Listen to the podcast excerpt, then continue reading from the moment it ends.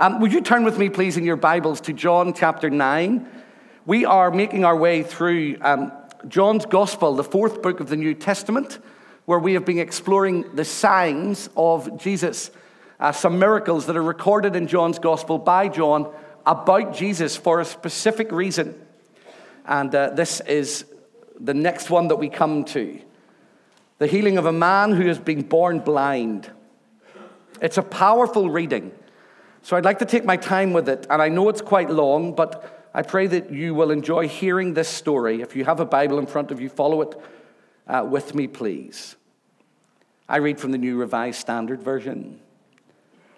As Jesus walked along, he saw a man blind from birth. His disciples asked him, Rabbi, who sinned, this man or his parents, that he was born blind? Jesus answered, Neither this man nor his parents sinned. He was born blind so that God's works might be revealed in him. We must work the works of him who sent me while it is day. Night is coming when no one can work. As long as I am in the world, I am the light of the world. When he had said this, he spat on the ground and made mud with the saliva and spread the mud on the man's eyes, saying to him, Go wash in the pool of Siloam, which means sent. Then he went and washed and came back able to see.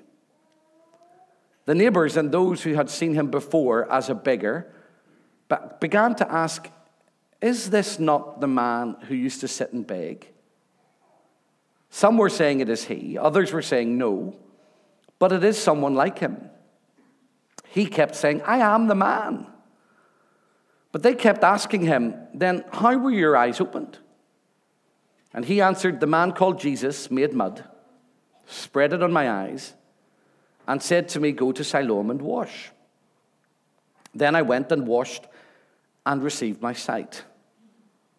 They said to him, Where is he? And he said, I do not know. They brought to the Pharisees the man who had formerly been blind. Now it was the Sabbath day when Jesus made the mud and opened his eyes.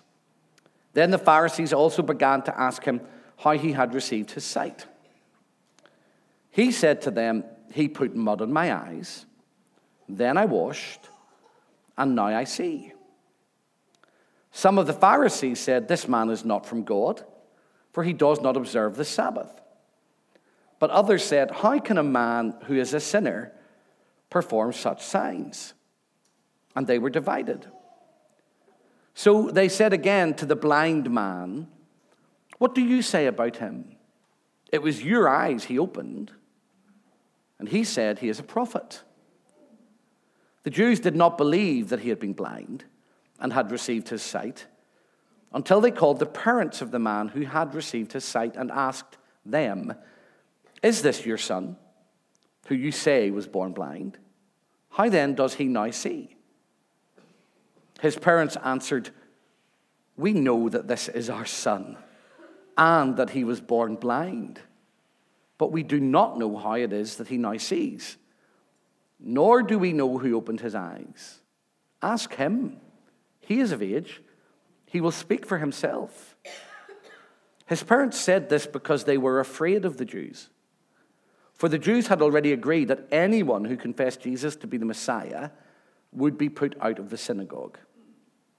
Therefore, his parents said, He is of age, ask him. So, for the second time, they called the man who had been blind, and they said to him, Give glory to God. We know that this man is a sinner.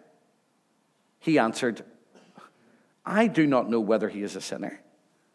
One thing I do know, though, I was blind, now I see. They said to him, What did he do to you? How did he open your eyes? He answered them, I have told you already, and you would not listen. Why do you want to hear it again? Do you also want to become his disciples?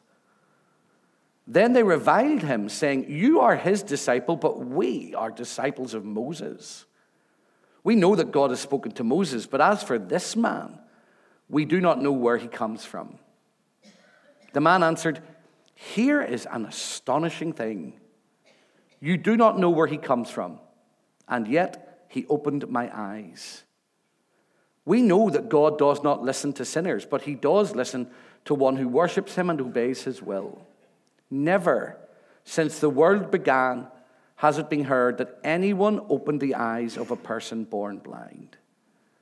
If this man were not from God, he could do nothing. They answered him, You were born entirely in sins, and you are trying to teach us? And they drove him out. Jesus heard that they had driven him out, and when he found him, he said, Do you believe in the Son of Man? He answered, And who is he, sir? Tell me, so that I may believe in him. Jesus said to him, You have seen him. And the one speaking with you is he. He said, Lord, I believe. And he worshiped him. Jesus said, I came into this world for judgment so that those who do not see may see, and those who do see may become blind. Some of the Pharisees near him heard this and said to him, Surely we are not blind, are we? Jesus said to them, If you were blind, you would not have sin. But now that you say we see, your sin remains. Amen. God always blesses the public reading of his inspired and his infallible word, and it is a remarkable story. Story of a man who has never been able to see, who is given sight back by Jesus. He doesn't understand who Jesus is. He doesn't have a full picture or a full um, definition of who this man is that has spat on the ground and put mud on his eyes and opened them again. And yet he knows this thing, this man spoke to him. This man spat on the ground. This man lifted up the dirt. This man put the dirt on his eyes, told him to go and walk, wash in an ancient pool called the Pool of Siloam. And he, he did as he was told, and he could now see. And by being healed, by being given back his sight, this man is pulled into a religious battle, an argument that involves him and the Jewish people and his parents and the Pharisees and the leaders and Jesus himself. And all the way through that argument, he doesn't really understand why he's the center of all of the argument because he keeps saying again and again, All I know is this I was blind and now I see, and he did it. But there's another argument, there's another story, there's another thing going on here that I'm going to reflect on in a moment or two with you. But before I get to that, I want to spend just a few minutes exploring John chapter 9 and some of the details that I can't say too much about in the course of my sermon, but I think are important for us to reflect on. If you go back to the beginning of this story, in verses 1, 2, and 3, I think you get a critique of our the way in which we view disabled people, which is incredibly important for us to hear. In verse 1, the man is seen, he's the, man, the blind man, the man who is blind is seen. Uh, Jesus, we are told, sees him as he is walking along. He sees a man born blind. The order of the words is important. He sees a person before he sees a disability. He always does.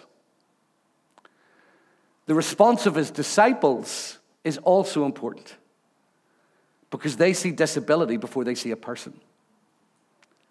We often do. Ask anyone in this room who has lived with disability, who has had it touch their lives through their own experience or the experience of their children or the people that they love or their colleagues. And they will tell you story after story of how disability is seen before personhood again and again. It is never so with Jesus, and it should never be so with Christianity. They say Jesus sees a man born blind. Their first question is who sinned? This man or his parents that he was born blind? There always has to be somebody to blame. There always has to be a reason. There always has to be an explanation. They may have been well intentioned in their questions, but their hearts were profoundly wrong. They assumed that because this man wasn't able to see, either he had done something wrong or his family had done something wrong. And the Church of Jesus Christ often still makes that mistake. But the New Testament makes it abundantly clear that there is not an automatic connection between disability and sin. There is not an automatic connection between illness and sin. And when we start there, we are dehumanizing the people that are in front of us. I've been involved in the world of disability for 20 odd years, helping churches think about what it means to be safe places for men and women and boys and girls who live with disability. I count it one of the greatest privileges of my ministry, actually. I don't talk about it a great deal here because it involves various things around the world. But in 2004, I um, was leading a series of workshops across the United Kingdom for what was then the third part of the Disability Discrimination Act introduction, trying to help churches to think about how they could create spaces that were open and welcoming for people who lived with disabilities. And again and again and again, when I was talking about signage or about the size of bulletins or about accessible toilets, it's not a disabled toilet, by the way. A disabled toilet is a broken toilet. It's an accessible toilet. Accessible parking spaces out here are not for you so that you don't have to walk as far. They are for people with blue badges who need to be able to get close to this building because of their disability. Please don't assume you can park there. They are for people who need help and support, and that should be honored by us, not out of legislation, not out of law and demand, but out of kindness. As I walked across the United Kingdom, uh, traveled across the United Kingdom, preaching and teaching and helping churches think about this, again and again and again, here was the question that church leaders and elders and pastors and people in congregations asked me every time I talked about the issue of welcoming people with disabilities. What's the least we have to do to get away with this? And my response was always one of being discouraged by that. Because according to Christian tradition, according to our theology, every single person is made in the image of God and of equal worth and of equal value. And we shouldn't discriminate against them on the grounds of their disability. If you have a child who um, is autistic and they shout out in the service, never feel as if they are somehow unwelcome or they are an intrusion. They are perhaps a reminder to us of the dignity of all people. If you live with disability, if you have disability in your family, never feel that you have to apologize for it. Never feel as if you have to kind of hide it away or be ashamed of the people who are living with that disability, including you. They are loved and cherished by God and should be loved and cherished by us and by every Christian community. Amen.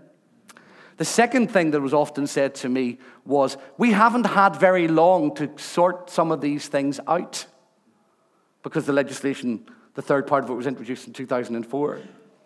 And my response was always the same well, I guess 2,000 years isn't very long. So this story is rooted in the dignity of people. Jesus' response to the disciples when they say, Who sinned, this man or his parents? Is a difficult response to read because he responds to them neither. But this man was born blind so that the glory of God might be revealed. Now, if you think of that long enough, you will realize that is a difficult thing to hear. It's a difficult thing to understand, and it's a difficult thing to accept. I'm not so sure that it is the healing that is the great and glorious shining moment for this man, although, of course, in his life it is.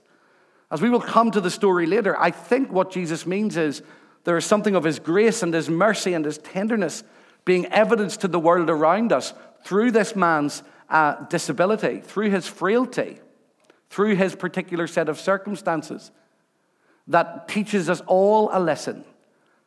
And I think that perhaps the reality is that in all of our lives, there is something that we can give to God that He can shine through. There is a a challenge that we face, there is a, a set of unexpected or unsought circumstances that we can lay at his feet. And maybe you're here today because you're supporting Eva and you're not yet a Christian. And you think, well, how could God take my life? He takes all of our lives if we will let him have them. And he does something remarkable with them. Do you notice how this man is objectified, by the way? Not just by the disciples, but by everybody in the story, including his parents. If you read it carefully, he's objectified um, by, the, um, by the disciples of Jesus. The only person that doesn't objectify him is Jesus. But he's objectified by everybody else. In verses 8 to 9, those that know him, that have experienced his healing, seem to be talking about him rather than to him. And then in verse 9, you hear this powerful verse. Read it slowly if you've got your Bible open. As they're saying, Is he the guy that was blind? Is he not the guy that was blind? Some said he was, some said he isn't. Here's what verse 9 says He kept saying, I am the man. Actually, the language is very strong. It's as if he is saying, I am here. I am in the room. Everybody was willing to have a conversation about him, but nobody was willing to have a conversation with him up until he kept repeating himself. I am the man. The change in him was remarkable. They couldn't believe it. You pick that up in verses 10 to 12. And then in verse 13, they bring him to the Pharisees, the man who had been formerly blind. Even the Pharisees objectify him. They start to have conversations about him rather than with him, eventually asking him what has happened, and he tells them. But then his parents are drawn in in verses 19 to 22. And listen to this. The Pharisees say, Is this your son who you say was born blind? And they respond, Ask him. He is of age, he will speak for himself. Now, at first, you think that's them defending him. You think that's them saying, Well, he's here and he's present, he's able to speak for himself. And you pick it up because they say it again in verse 23. But the reason for why they say that is in verse 22. His parents said this because they were afraid of the Jews. For the Jews had already agreed that anyone who confessed Jesus to be the Messiah would be put out of the synagogue. So even they objectify their son. It's too dangerous for us to say he's our boy, so ask him. It's too dangerous for us to say that Jesus healed them. ask him. They acknowledge he's their son, but they're not willing to say anything to defend him. Can you imagine yourself in that situation with your children? I think that's remarkable. The mystery of this story is his blindness that I don't understand and I can't give great reason for, other than verse 3 that in this man's life, God was going to display something remarkable in all of its frailty and all of its uncertainty and all of its challenges, God had decided to do something in his life that would change not only him, but the world. I wonder what it is in Malcolm Duncan that God could do something with. Is it my journey through particular chapters in my life? Is it my deafness? What is it that God might do in my life to bring glory to his name? And what might God do in your life that could bring glory to his name with what you see as a weakness? And how do we as a church model to the world a different set of priorities around honor? That we will not be a community that treats disabled people as less. In fact, we will not be a community that treats anybody as less, but that we will find a way to celebrate the humanity of the people in our community rather than be legalistic and dismissive of them. The urgency of what Jesus is doing in this story is told in verse 4. He says, I am here to do the works of him who sent me. As long as Jesus is on earth, he has a job to do and he will do it. And it's in verse 5 that you hear the second iteration of a phrase which is crucial to understanding this story that lands in your life and my life. I am the light of the world. Jesus says that in chapter 8 towards the end of it. He says, I am the light of the world. And then he says it again here in verse 5 of chapter 9. And it's like two bookends that hold together what is happening in this story. I am the light of the world. All through the story, by the way, you'll notice question after question. That's how rabbis taught. And that's how people discovered the truth. There's a question in verse 2. There's a question in verse 10. There's a question in verse 12. There's a fourth question in verse 15. There are two in verse 16. There's a question in verse 17, a question in verse 19, two in verse 26, two in verse 27, one in verse 35, one in verse 36, and one in verse 40. Question after question after question that gets from the man's situation all the way through to the very center of the conversation. Who is Jesus? And what is he doing on earth? And why does this man's life matter? Jesus, as he says, I am the light of the world, is rooting this story in something more than simply this man's healing. He's challenging those that are watching, and the way John puts this story, he's challenging those that will read it and those that will hear it, like you and I, to think about who Jesus is. That's what I want to spend the last 10 minutes of my message doing. Help you to think about what this means, about who Jesus is. You see, there's a way of reading the Bible, particularly in cultures like Northern Ireland, where we've been to Sunday school and we were taught Bible stories, and we, we know them, but we don't really know them. We've read them, but we haven't let them penetrate our hearts. And we read this story, or we sing songs about it, or we tell each other about it. But what does it really mean? For all of us, for those of us that are Christians, for those of us that are not Christians, for those of us that are exploring faith, for those that are walking toward God, for those that are walking away from God. What does it mean, this healing of this man born blind? There are a couple of things I want to highlight. Firstly, and obviously, most importantly, this highlights that Jesus is the light of the world. That in him light is found. In him, hope is found. In him, life is found. The bookmark of John 8, verse 12, and John 9, verse 5 holds together this great saying of Jesus being the light of the world. In verse 30 of chapter 9, you read this The man answered, He's asked by the Pharisees, Who did this? And who is this man? And how did he do this? The man answered, Here is an astonishing thing. you do not know where he comes from and yet he opened my eyes. We know that God does not listen to sinners, but he does listen to one who worships him and obeys his will. Never since the world began has it been heard that anyone opened the eyes of a person born blind. If this man were not from God, he could do nothing. There's the root, there's the issue that we need to unpack. You see, the Jews believed profoundly that miracles were done at the hands of those who were righteous. That's why you have Nicodemus in John chapter 3 saying to Jesus, Who are you? Because nobody could do these miracles except they were sent from God. And the Pharisees, who we'll come to in a minute, the religious legalists who think it's their job to guard the truth, cannot get their heads around Jesus. They can't deny the miracle, and yet they can't accept that he is from God. So they claim that he is a sinner, a phrase that is used often in the New Testament to describe those that are not walking in the ways of God.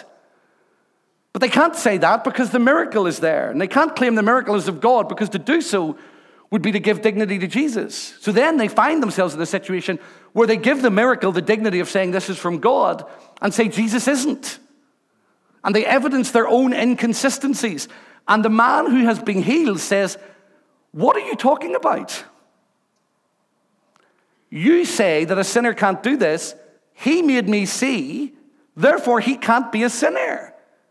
And their response is, well, he must be. Why? Because they're holding on to their own intransigent belief rather than being confronted with the truth.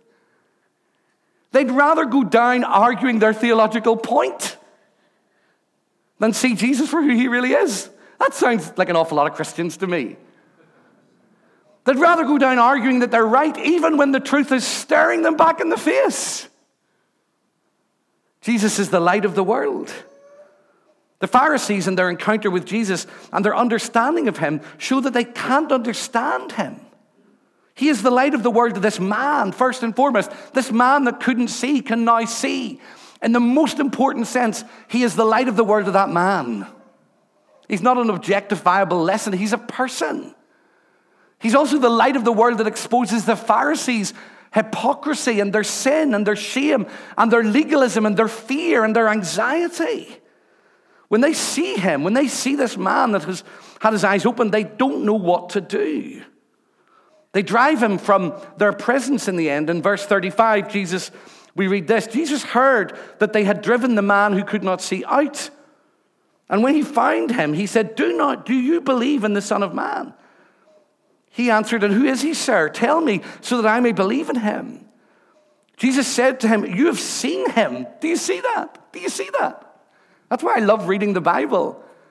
You have seen him in the miracle of the man who has been given back his sight. I thought that was quite exciting. of course, we wouldn't get that unless we'd been blind all our lives, would we?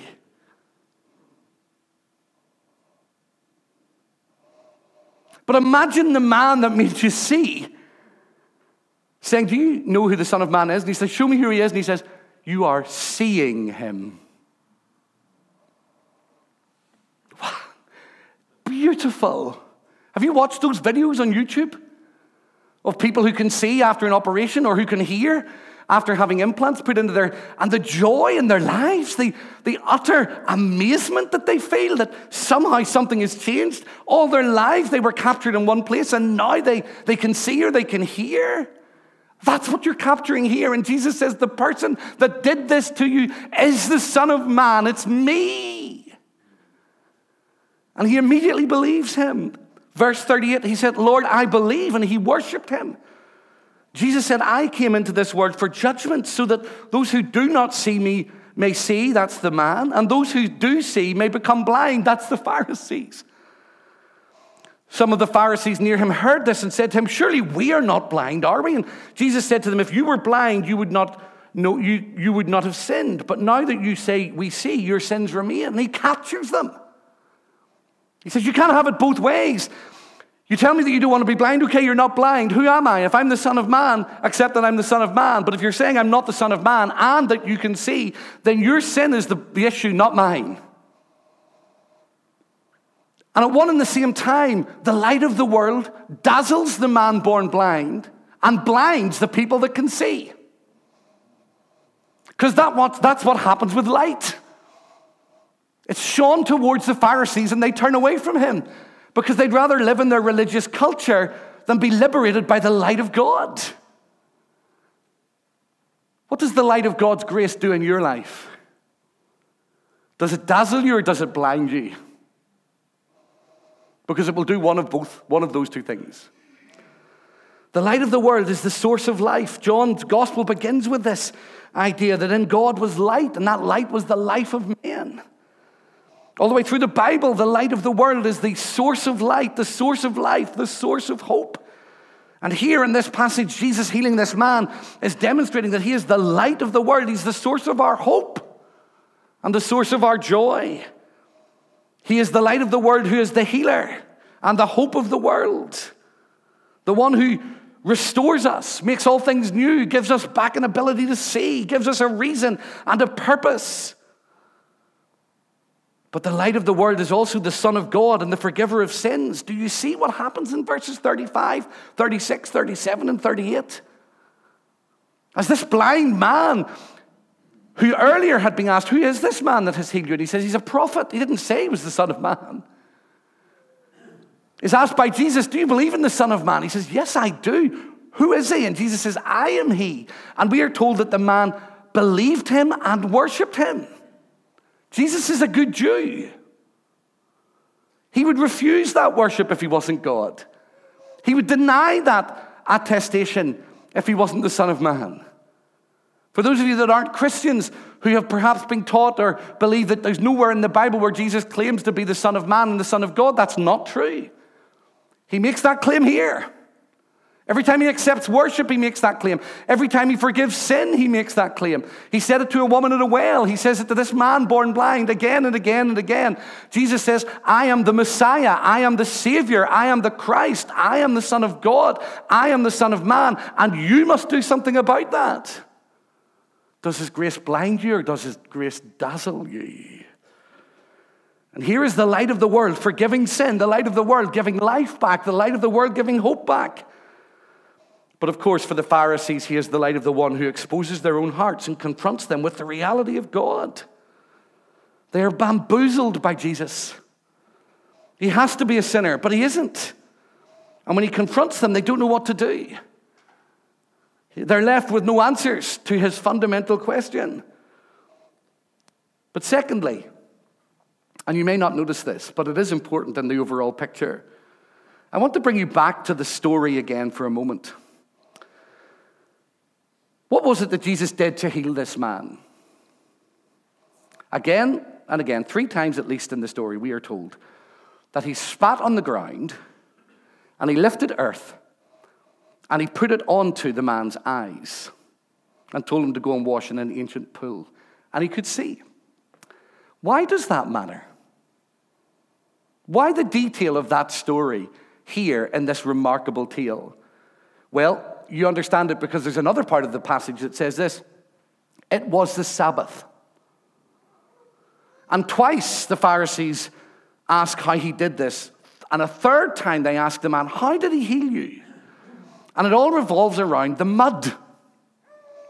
You see, in an attempt to protect the Pentateuch and the teaching of the, um, the Torah, the Pharisees and the scribes developed law after law after law that they learned on top of the commands in the Old Testament or the Hebrew Bible to keep the Sabbath to the point that they were a ridiculous list. So, for example, a hen could lay an egg on the Sabbath, but you couldn't pick it up. If a wall fell on a person, you could take enough bricks off to see if they were alive. If they were alive and their, threat, their, their, uh, their injuries weren't terminal, you had to leave them there till the end of the Sabbath. If a sheep fell into a hole, you could get it out. But depending on what kind of sheep it was and how dangerous it was, you might not be allowed to. You weren't allowed to walk more than a certain distance. Because if you did, you were classed as working. And you weren't allowed to make bricks. You were allowed to spit in the ground. Terrible habit, isn't it? But if you touched it on the Sabbath, you were making a brick.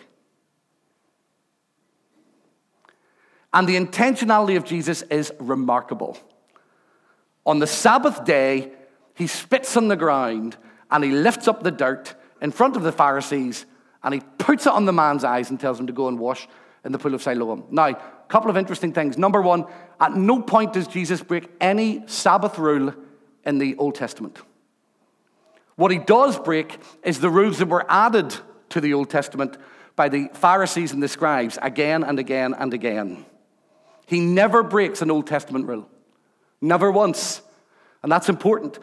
But in lifting up this dirt and putting it on the eyes of the man, it's as if the Pharisees are kind of going to hear about this. And Jesus, you almost get the idea that he wants to say, wait, will they definitely hear?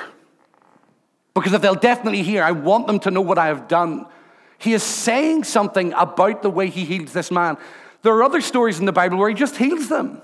He doesn't, there's nothing involved, there's no physical touch. He didn't need to do this, except he was saying something. And the Pharisees are more upset that he made a brick than, he, than, than they are rejoicing that this man could see. That's why they say to him twice, How did he do it? How did he do it? And this man says, Look, he spat in the ground, he put dirt in my face, he told me to wash in some water, I came back and I can see. So they ask him again, How did he do it? And when they hear it the first time, they are appalled and they say, He could not be from God. Why? Because he touched the dirt that he'd spat in and made a brick. And in doing it, Jesus is saying, I am the Lord of the Sabbath. The Sabbath isn't the Lord of me. I sit above your traditions and your customs and your demands and your requirements and your expectations. I will not be pinned down by a religious sect that claims to know God better than anybody else. I am God. Our churches need to hear that. We need to hear that. We look at people and say, You couldn't be a Christian. Why? Because you don't believe the same thing as me on this and this and this and this and this and this and this and this and this. We make it harder for them to become Christians than Jesus would. You couldn't be a Christian. Why? Because you don't read the same version of the Bible as me. You don't believe the same things as I do about this and this and this and this and this. But when I read the scriptures, here's what I understand. If you will confess with your mouth the Lord Jesus and believe in your heart that God has raised him from the dead, you will be saved. guests and friends coming today or watching online, hear me talking about becoming a Christian, surrendering your life to the light of the world. I'm not asking you to join Dundonald Elim. I'm not suggesting for one minute that we're a perfect church. I'm not saying that we've got everything right. God is in his church across this province.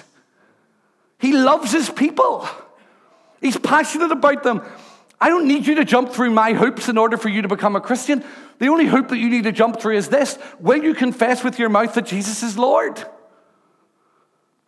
Jesus healing on the Sabbath in the way that he did is a direct challenge to the Pharisees' authority, to their rule, and to their demands. Oh, we need more of that in our churches. Where we can see Jesus for who he is, we can let the lion loose, we can allow him to be himself without binding him with our expectations. The last time I checked, Jesus wasn't a Pentecostal. And thirdly, Jesus, the light of the world, Jesus, the Lord of the Sabbath, Jesus, the Son of God. This last closing section of this story is what this story is all about. This man is being rejected by the Pharisees. He's being healed by Jesus. He's being um, pushed away by his friends. He is being pushed into vulnerability and exposure by his parents. Jesus hears about it and goes to see him.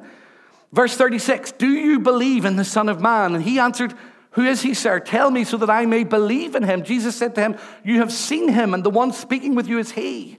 And he said, Lord, I believe. Does that sound reminiscent of any other part of the scriptures to you? A man whose son was ill in Mark chapter 9 who needed God to do something and came to Jesus. And Jesus, he said to Jesus, Lord, I believe, forgive my unbelief. What do you say about Jesus today? Lord, I believe. I'm dazzled by your grace. Or are you blinded by it? What blinds you from him? This man saw him. How many of us have eyes that need opened not physically, but spiritually, have lives that need turned. And even though we don't want to admit it, either because of our secularism or our atheism or our religiosity or a whole plethora of other reasons, we are like the Pharisees this morning. We won't believe him because he doesn't do it our way.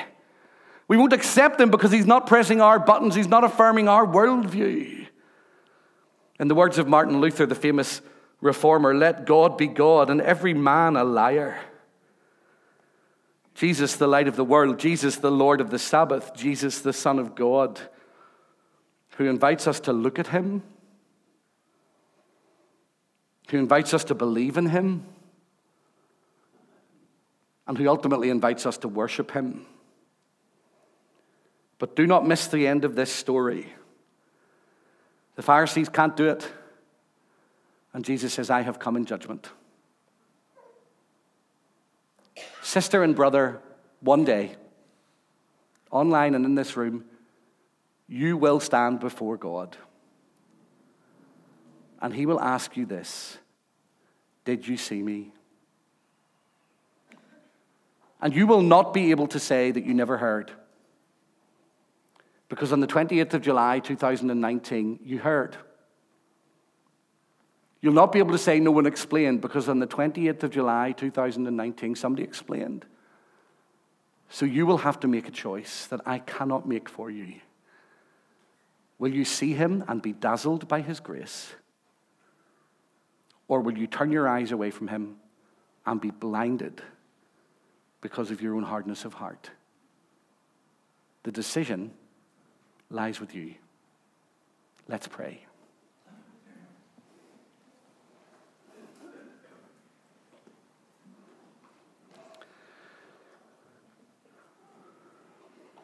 Lord, in your grace and in your mercy, would you come and visit us, your people?